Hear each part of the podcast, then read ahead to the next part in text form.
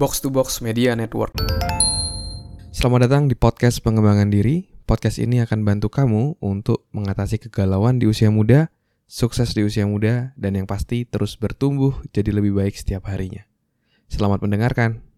Hai, saya Andres Bordes, dan pada podcast kali ini saya akan sharing tentang cara bagi waktu ketika sibuk. Ya, dan sebelum saya sharing, kamu bisa cek link yang ada di deskripsi untuk bisa download free weekly plan worksheet untuk bikin kamu jadi jauh lebih produktif dan bisa plan minggumu dengan produktif. Oke? Kamu bisa cek di deskripsi dan klik link di sana sambil mendengarkan podcast ini, oke? Nah, ini adalah pertanyaan dari Fatma ya yang masuk di Instagram. Dia bertanya seperti ini.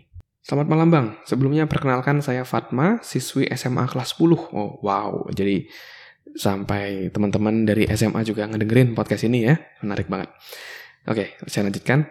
Saya tahu abang dari podcast Spotify dan sebelumnya saya ucapin banyak banyak terima kasih buat abang karena podcast abang sangat membantu saya. Oke, sama-sama Fatma. Jadi gini bang, saya butuh banget bantuan gimana sih cara buat bagi waktu. Kebetulan saya siswi kelas percepatan yang cuma lulus 2 tahun.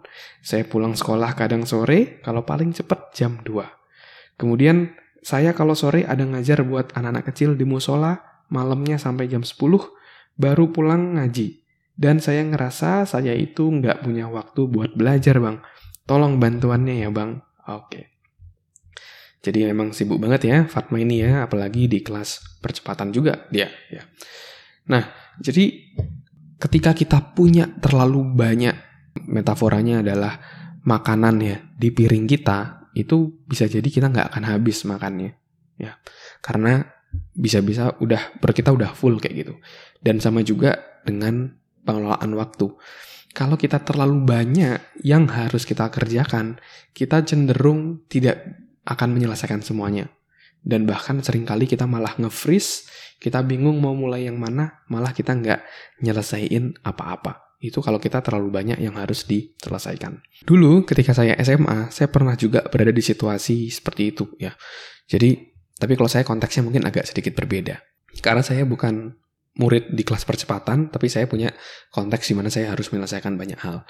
Saya pernah jadi kapten basket di tim basket di SMP dan SMA saya juga waktu itu, dan itu cukup heavy juga. Karena waktu di SMA saya juga di kelas IPA ya di mana menurut saya pelajarannya itu jauh lebih sulit seperti itu karena mungkin saya nggak jago juga di sana dan ketika bekerja sekarang pun nggak ada IPA-IPA-nya kayak gitu. Dan itu menurut saya cukup heavy dan waktu saya juga sempat terpilih jadi ketua retret ya. Jadi retret itu ketika kita ke suatu tempat gitu ya untuk kita bisa doa untuk bisa mengenal diri lebih dalam dan lain-lainnya. Saya pernah jadi ketua juga di situ ngurusin berbagai macam hal dan dari situ saya belajar bahwa satu hal, yaitu adalah yang pertama, kita harus berani berkata tidak. Ya, karena kalau kita ibaratnya kita mau makan tadi ya, mau makan ini nggak boleh, mau makan itu nggak boleh, boleh, boleh, boleh. Kita bilang boleh terus, akhirnya kebanyakan makanan di piring kita malah kita nggak habis. Jadi kita harus pilih makanan yang mau kita makan atau kegiatan yang mau kita kerjakan apa yang paling penting buat kamu, apa yang paling berarti buat kamu, dan itulah yang harus kamu lakukan. Ya. Dan akhirnya saya tahu waktu itu bahwa yang paling penting buat saya adalah tim basket saya di dibandingkan sekolah saya ya. Jadi ada sekolah paling penting utama selanjutnya adalah tim basket saya, karir basket saya. Karena saya senang banget main basket, saya mau bawa juara tim basket sekolah saya dan lain-lainnya. Akhirnya ketika ada hal lain yang masuk, seperti misalnya, saya pernah ditawarin juga jadi ketua OSIS. Mungkin waktu itu dilihat, wah dia jadi kapten tim basket. Bagus nih. Gimana kalau dia juga jadi ketua OSIS? Mungkin dia bisa uh, menggerakkan timnya juga seperti itu.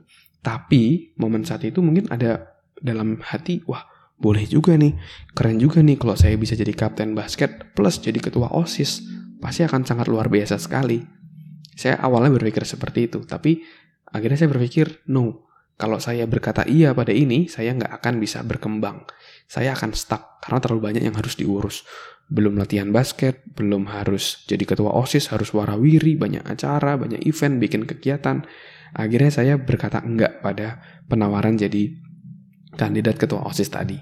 Ya, akhirnya saya fokus pada basket dan akhirnya ya bisa berkembang, bisa bawa tim saya jadi juara, bisa masuk DBL All Star waktu itu, dan juga uh, bisa dapat beasiswa, bisa dapat penghargaan dari sekolah untuk siswa dengan prestasi non akademis terbaik waktu itu dan akhirnya itu bisa didapatkan ketika saya fokus. Nah, jadi kalau kamu merasa terlalu banyak yang harus diselesaikan, coba lihat lagi mana yang paling penting buat kamu. Kamu harus berani berkata enggak pada kegiatan-kegiatan yang kurang penting. Ya, kamu harus utamakan yang primary dulu. Kalau kamu memang nggak sanggup untuk ngelakuin, kamu harus bilang tidak, ya, karena saat ini kamu harus fokus di mana. Nah, kamu bisa jelaskan itu sehingga orang lain pun bisa memahami situasi kamu saat ini. Oke? Mungkin itu dulu sharing hari ini, semoga bisa bermanfaat dan menginspirasi. Dan untuk kamu bisa membuat weekly plan atau rencana kerja yang bikin kamu jadi jauh lebih produktif, kamu bisa download weekly plan template ya secara gratis. Silahkan klik link yang ada di deskripsi. Oke, thank you semuanya udah dengerin podcast kali ini. Jangan lupa kamu kasih rating bintang 5 untuk podcast ini. Dan juga kalau kamu merasa podcast ini bermanfaat, kamu bisa share ke teman-temanmu, sahabat-sahabatmu, ya, chartmu, sehingga orang-orang sekitarmu akan jadi jauh lebih baik dan bertumbuh setiap harinya. Oke, okay? thank you semuanya udah ngedengerin podcast ini. Sukses selalu. Never stop learning because life never stop teaching.